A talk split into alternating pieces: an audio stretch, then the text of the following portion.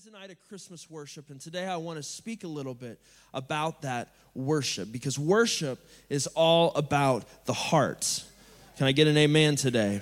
It's about the heart. A Christmas Carol, and Prose being a ghost story of Christmas, was one written by Charles Dickens. It's commonly just referred to as a Christmas Carol. It was first published in London by Chapman and Hall in 1843 in it, Dickens recounts the story of Ebenezer Scrooge, an elderly miser who was visited by the ghost of his former business partner, Jacob Marley, and the spirits of Christmas past, present, and future.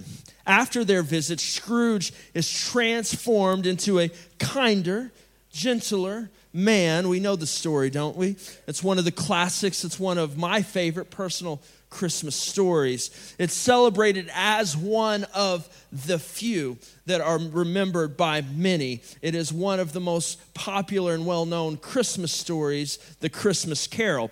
But just under 30 years later, there was a poem with that same title a Christmas Carol. It was published in January 1872 in the issue of American literacy uh, periodical Scribner's Monthly, is where it was published. The poem was written by an English writer named Christina Rossetti. And in her time, Rossetti, she would become one of the greatest poets in the English, uh, in the English world, in the English country, and overseas. Many of her stories uh, were narratives drawn from the Bible or from folk tales and lives of saints. And you may not recognize her name. You may not recognize her as a person, but you may recognize some of her work. And one of those works I want to read today, and I want to really, it's a lot of the inspiration for this message. And it is that Christmas carol that she wrote. And I won't read the whole thing, but I want to read that last stanza that you may recognize. This is what it says What can I give him, poor as I am? If I were a shepherd, I would bring a lamb. If I were a wise man, I would do my part. Yet what I can give, I can give him my heart. My heart. My heart. That's what Jesus is looking for. So today I want to talk about that gift, the gift of the heart. Can I get an amen today? It is that which he is looking for in every single one of us, the heart. Worship as I said, is all about the heart. When you and I decide to humble ourselves and give ourselves over to the one who made us and created us and keeps and sustains us. It was wise men of the East, the Magi, who came looking for Jesus in the Christmas story. In Matthew chapter 2 and verse 1, it says this that when Jesus was born in Bethlehem of Judea in the days of Herod the king, Behold, there came wise men from the east to Jerusalem, saying, Where is he that is born king of the Jews? For we have seen his star in the east, and we are come to worship him. When Herod the king had heard these things, he was troubled, and all Jerusalem with him. And when he had gathered all the chief priests and scribes of the people together, he demanded of them where Christ should be born. And they said unto him, In Bethlehem of Judea, for this it is written by the prophet, And thou, Bethlehem, in the land of Judah, art not the least among the princes of Judah, for out of thee shall come a governor that shall rule my people Israel. And then Herod, when he had privily called the wise men, inquired of them diligently what time the star appeared. And he sent them to Bethlehem and said, Go and search diligently for the young child. And when you have found him, bring the word again that I may come and worship him also.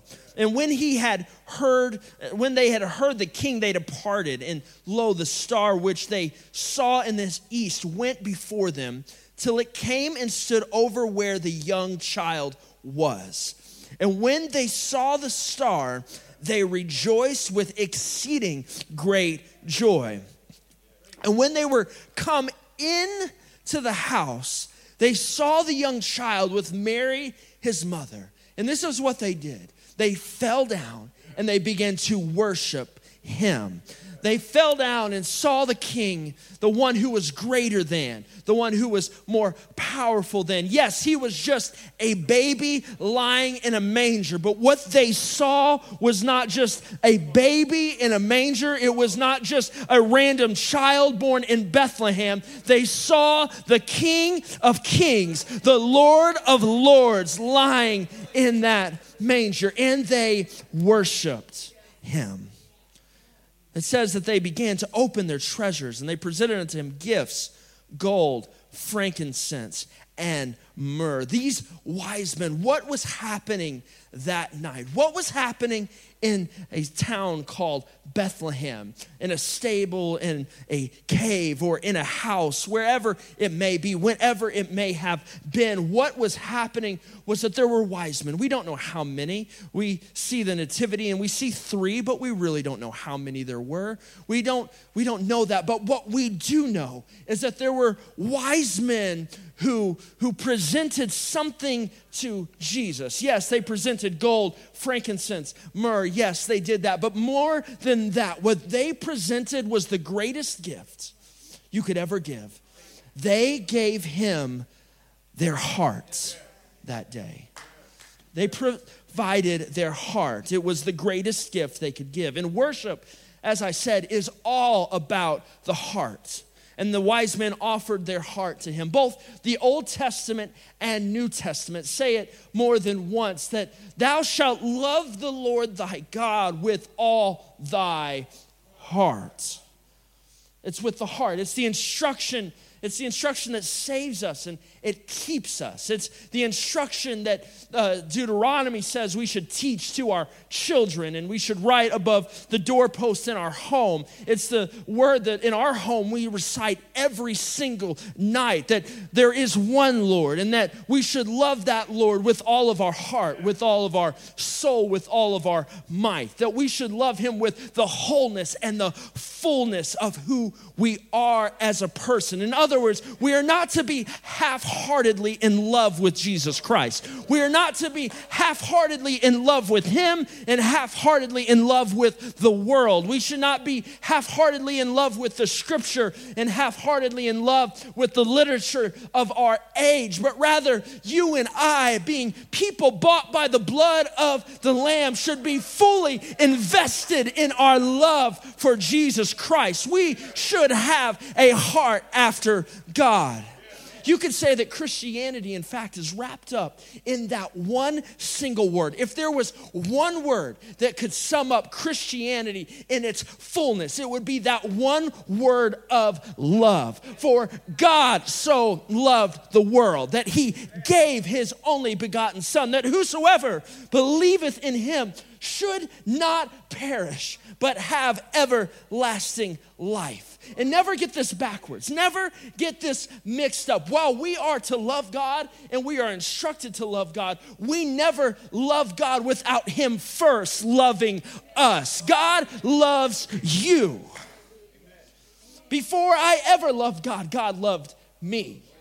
Before you ever loved God, God loved you. You say, but you don't know who I was. You don't know who I've been. Yes, I, I don't know that. No, we don't know the details. Some we do, some we don't. But what I can guarantee is that no matter how messed up you are, no matter how messed up your past is, there was still a God who loved you in spite of where you came from, in spite of who you were, in spite of even who you are today. There is a God who first loves us. He loves you. He loves us. We do not earn His love with good character. We do not earn his love with our faithfulness. Yes, it, it, without faith, it is impossible to please him, but, but don't get this misunderstood. Your faithfulness does not earn his love. Your devotion, while he loves that, while he loves sitting down and having a conversation with you, yes, he loves your devotion, but your devotion cannot earn His love. His love that He bestows on each and every one of us cannot be earned. Yet God still showers us. He still showers us with His love, which is unmeasurable, that love which is undeniable. There is a love that is being showered in this room. There is a love that is being showered in this community, and it is the one true love of God. Can I have someone in the room thank Him for that love today? You'll never be good enough. You'll never be smart enough. You'll never be well educated enough. You'll never have it all together enough to earn His love. You can't do it. You can't do it. No matter how you are, though, you are still loved. You are loved by God. It doesn't matter the decisions you've made. It doesn't matter the relationships that you have been in. It does not matter what you do with your life. No matter who you are, no matter what you've done, you are still loved. On this Christmas season, when people are searching for love, searching for home, searching for something special, I'm here to remind you that you are loved by God.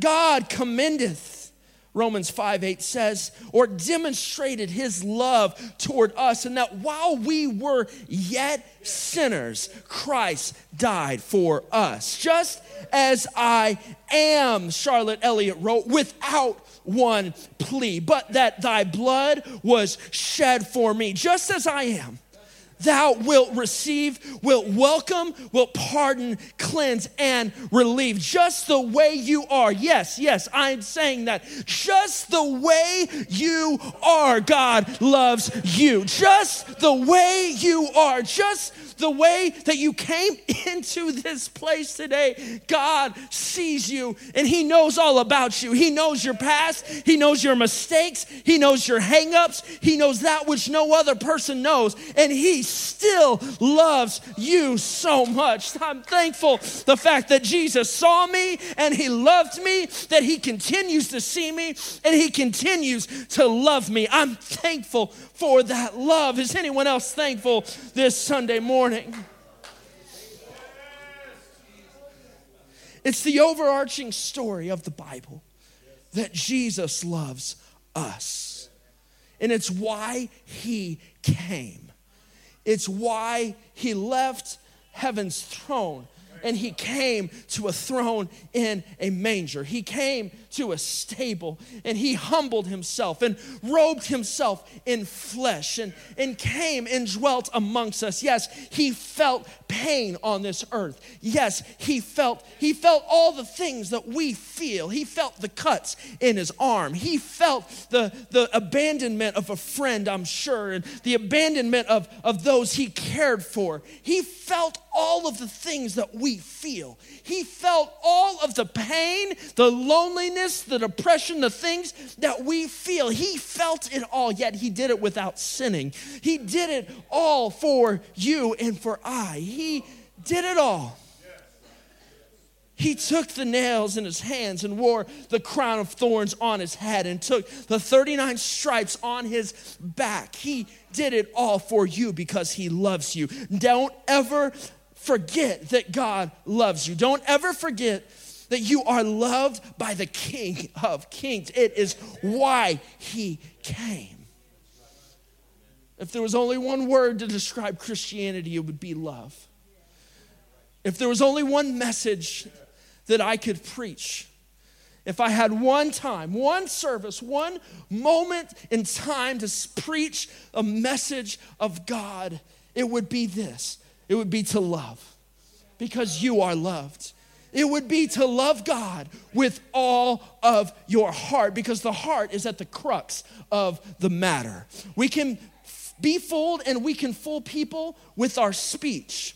We can fool and we can be fooled by people because of how they dress. And we can fool people and we can be fooled by behavior because this is why man looks on the outward appearance but the Lord looks on the hearts. 1 Samuel 16 and 7 says that. That while you and I are captivated by the exterior, Jesus is captivated by what is happening on the inside of you and I. The heart is the face behind the mask. The heart is the hand behind the glove. Others see what's on the outside, but there is a God who says this in Jeremiah 17 and 10 I, the Lord, I search the heart, I try the reins, I look deep down inside of my creation, and I'm looking for something. I'm looking to possess something. It is, it is not the talent and the intellect of my creation. No, no, no. I am looking for the hearts. That's what he's looking for. That is his Christmas list today. His list is your heart. He wants possession of your heart. The heart represents the inner life of a person, the thoughts, the feelings, the will, the desire. It is that which which strengthens us. It is that which keeps us going. It is that which gives us our purpose. I want to ask you Today, where is your heart? Where is your heart today? Where is your affection? How do you live your life? Because how you live your life tells the story of what's in your hearts. How you spend your time, your talent, your treasure, it tells the story of your heart. For where your treasure is, there will your heart be also. Where is your heart? Is your heart fixated on God? Is your heart consumed with Jesus Christ on this Sunday morning and this Christmas season? Is your heart fixated on all the distracting things of this world, or is your heart captivated by the King in the manger? Where is your heart? I believe God is looking for some people that are captivated by Him, people that love Him with all of their heart, people that are captivated by the love of Jesus Christ, and they can't get enough of Him. They can't get enough of them in their home or in their calendar or in their study. They can't get enough of them eh, of Him in times of prayer, in times of living their life. I think God is looking for some people who once again begin begin to be captivated by Jesus Christ once again. Someone who one day was captivated by him, but took their eyes off the Christ and put their eyes on the world. God is looking for you to return your eyes back to him. So he's looking for someone who has left their first love, someone who has left that love. He's looking for someone who is willing to recognize where they have fallen and repent and get back up again and say, God, I love you with all of my heart. God, I want you with all of my life. Jesus, I give my heart back to you. God is looking for someone, as David said in Psalm 27 8, when thou sayest, Seek ye my face, my heart said unto thee, Thy face, Lord, Thy face, Lord, will I seek. Psalm 42 and 1 As the hart or the deer panteth after the water brook, so panteth my soul after thee, O God. I, I'm searching for you. I'm desperate and thirsty and hungry. I'm longing for you, O God. Who has a heart that is longing for him in this house? Who has a heart who is thirsty after that water brook? Who is thirsty for a little more of him, a little more of him in their hearts. Jeremiah in 29 and 13, he said, Ye shall seek me, and ye shall find me when you shall search for me with all, someone say, all, all your heart. He's not looking for a half hearted desire in the place. He's not looking for someone who is lukewarm, who, who has the, the faucet turned on hot and the faucet turned on cold. He's looking for someone who is sold out to Him. He's not looking He's not looking for a bride who has their eyes on another groom.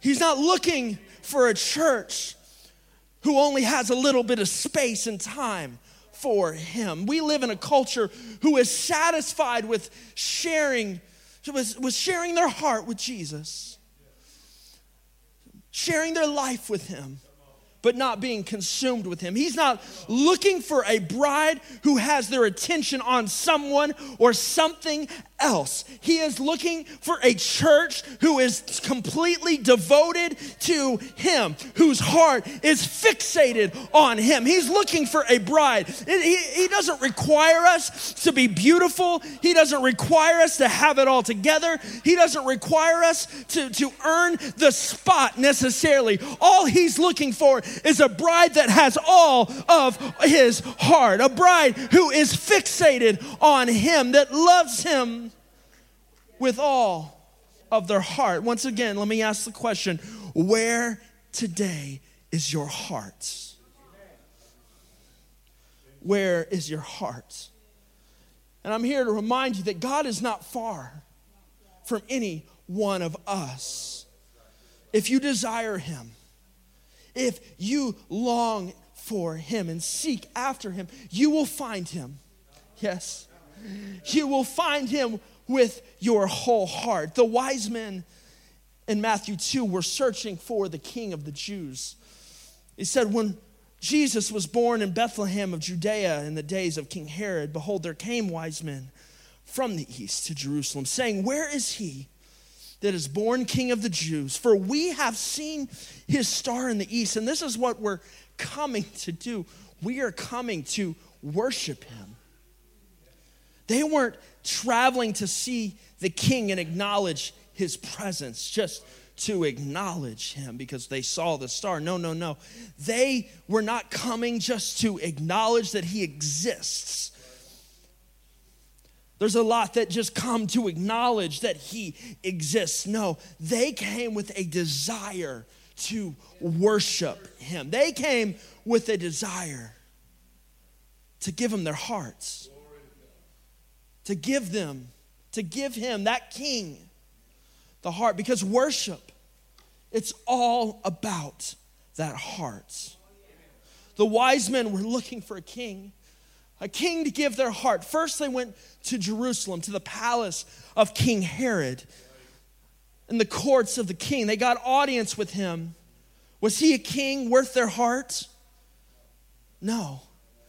He wasn't a king worth their heart he had the pomp and he had the everything of a king. He had a crown and he had a palace and he had an earthly throne.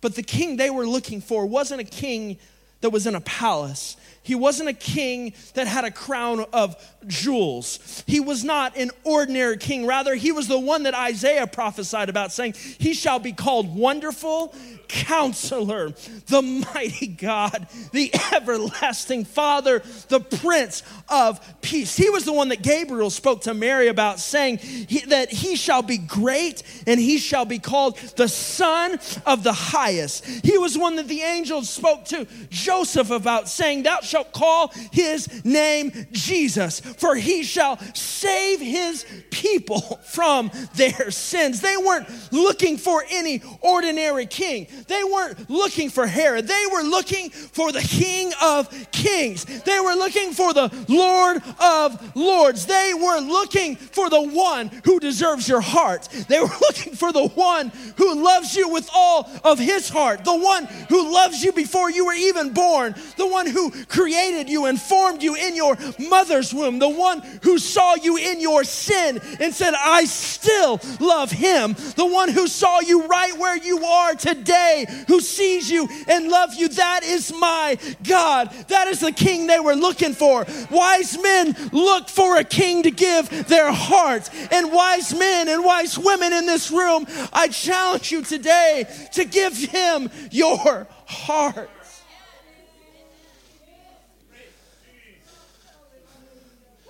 when they saw him, they bowed down and they worshiped. They worshiped him. They got down. men of stature, men. We don't know lots about them, but possibly men of wealth. They were able to get an audience with the king. They knew how to get in the palace, but yet they saw a king in a manger. And it says they worship. That word literally is to lower oneself. It is to prostrate oneself, to, to get down on your knees and on your hands, and, and to make your head touch the ground. That's what it meant when it said that they fell down and they worshiped. In other words, they saw this baby in a manger and they recognized something. They recognized that he was not an ordinary king, they recognized that he was no ordinary Savior, but this was their Savior. This was their King. This was the one that was worthy of something that they possessed, something that they held on to, something that was so, so important, something that they had that no one could take from them. No one could pull it out of them. No one could, could create enough situations and circumstances just to make it happen. No, they recognized that that king deserved something. Was it gold? Was it frankincense? Was it myrrh? No. What that king deserved was that which they could only give. That king deserved their hearts. No one could take it out of their chest. No one could take it out of their mind. No one could take it out of their schedule or out of their life. And I'm here to tell you the church, the church can't take your heart and give it to God. A great preacher or, or a great message can't take your heart and give it over to God. No, the heart is something that you have, it is something that you possess, but it is something that you can give. And you're the only one that can give it away. You're the only one that has the power to surrender it over. The only one who has the power to give it all. You're the only one that understands that there is someone who is worthy of my hearts. And that's what worship is all about. It's understanding that there is a king there is a king who is, yes, he is, he is the Lamb of God slain from the foundation of the world, but also he is the lion of the tribe of Judah. He is the King of kings and Lord of lords. He is the Almighty God who was before anything was in existence. He is that God. And he deserves your hearts. He deserves your heart. Would you stand with me all over the building?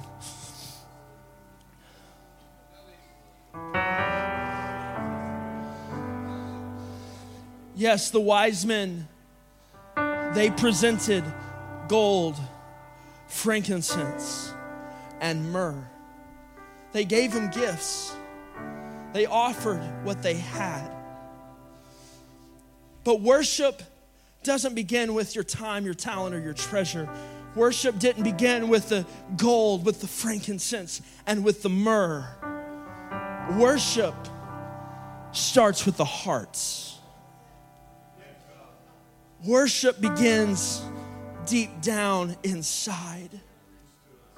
Worship starts when you and I say, God, I give you my heart.